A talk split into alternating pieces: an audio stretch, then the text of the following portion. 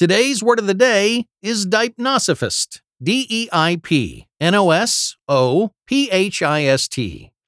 Deipnosophist is a noun that refers to a person skilled at dinner talk. The Greek word for meal provides the prefix deipno of our word of the day, while the suffix sophist comes from the Greek word for wisdom. Here's an example of it in use. My son has become something of a deipnosophist at the dinner table lately. He can discuss a wide range of topics, but his favorite thing to talk about at the table is what he wants for dessert.